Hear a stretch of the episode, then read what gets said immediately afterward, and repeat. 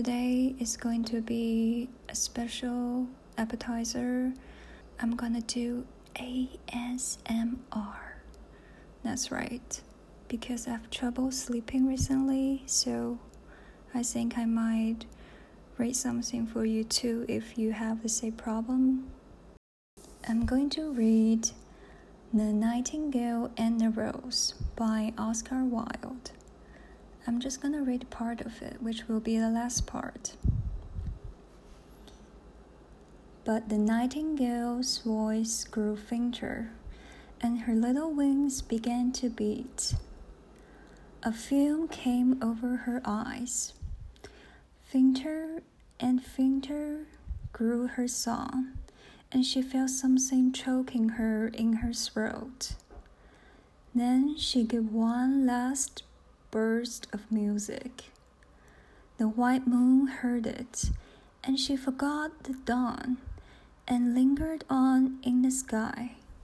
The white rose heard it, and it trembled all over with ecstasy and opened its petals to the cold morning air. Echo bore it to her purple cavern in the hills and woke the sleeping shepherds from their dreams. It floated through the reeds of the river, and they carried its message to the sea.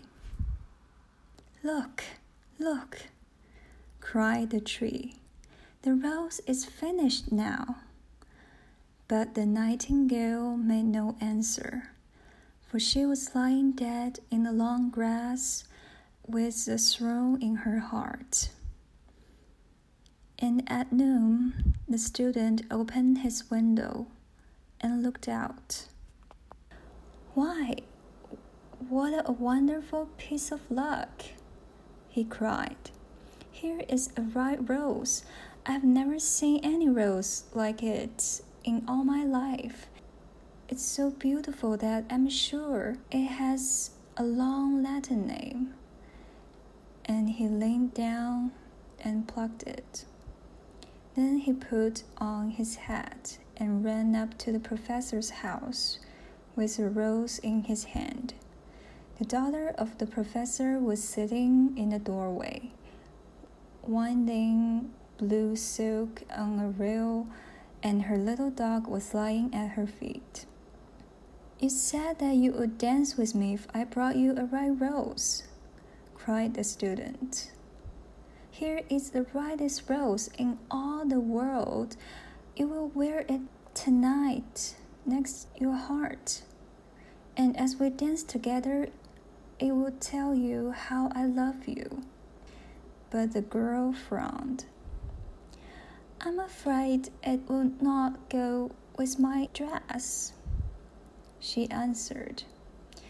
And besides, the Chamberlain's nephew has sent me some real jewels, and everybody knows that jewels cost far more than flowers.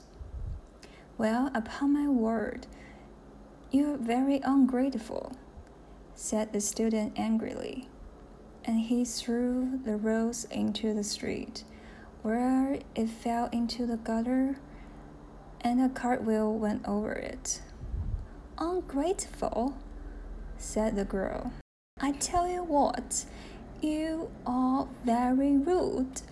And after all, who are you? Only a student. Why? I do not believe you have even got silver buckles to your shoes as Chamberlain's nephew has.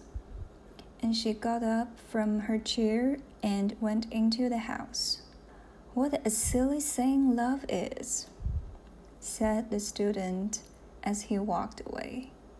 It is not half as useful as logic, for it does not prove anything, and it is always telling one of things that are not going to happen and making one believe things that are not true. In fact, it is quite unpractical and as in the age to be practical is everything, I shall go back to philosophy and study metaphysics. So he returned to his room and put out a great dusty book and began to read.